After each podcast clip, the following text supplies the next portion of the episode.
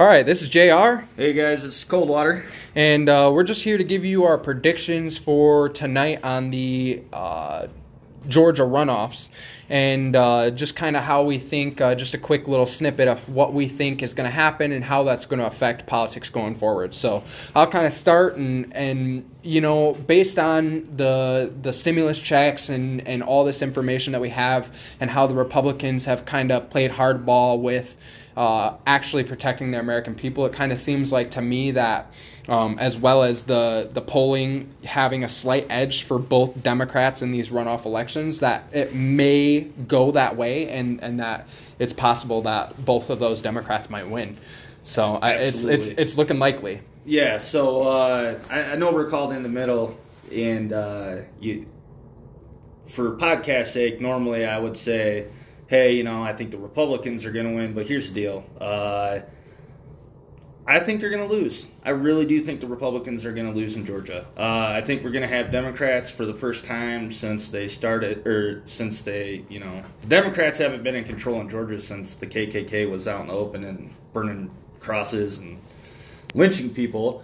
So it, it, it might be interesting, but uh, you have the whole thing with the Secretary of State leaking that phone call with Trump, and you know the mainstream media is talking about, oh my God, look at Trump. Well, the problem with the lefties is they don't listen to the people on the right. Trump has been saying all this stuff very publicly on like in my opinion anyways and I I haven't listened to the full clip I've read some of the uh, highlights if you will of the transcript and he's been saying this stuff on Twitter. The entire time the last 2 months if you've been paying attention to what Donald Trump has been saying which I know a lot of people on the left don't they can't stand hearing the guy talk. I mean it's fake news you know.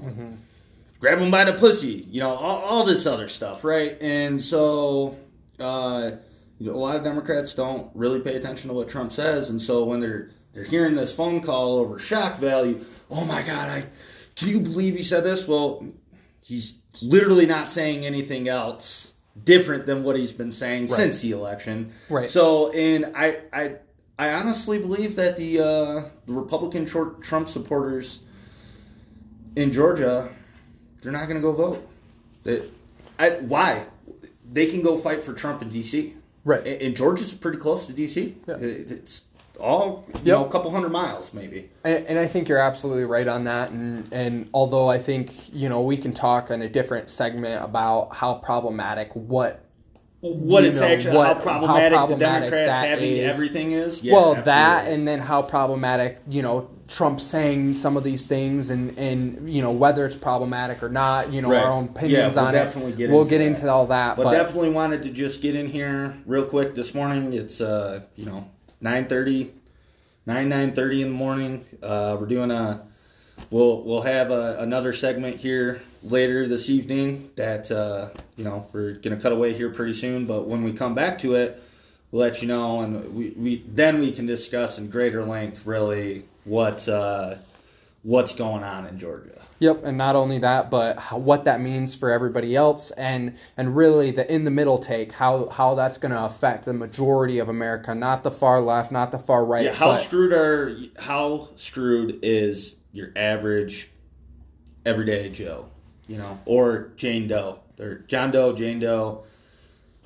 How screwed are we over this? You know. Yep. So if you tune in tonight, we'll go ahead and uh, give you some of that coverage and give you an idea of what what that looks like. But we appreciate you listening, and that's our little take on the Georgia runoffs. All right. Have a good one, and we'll see you then.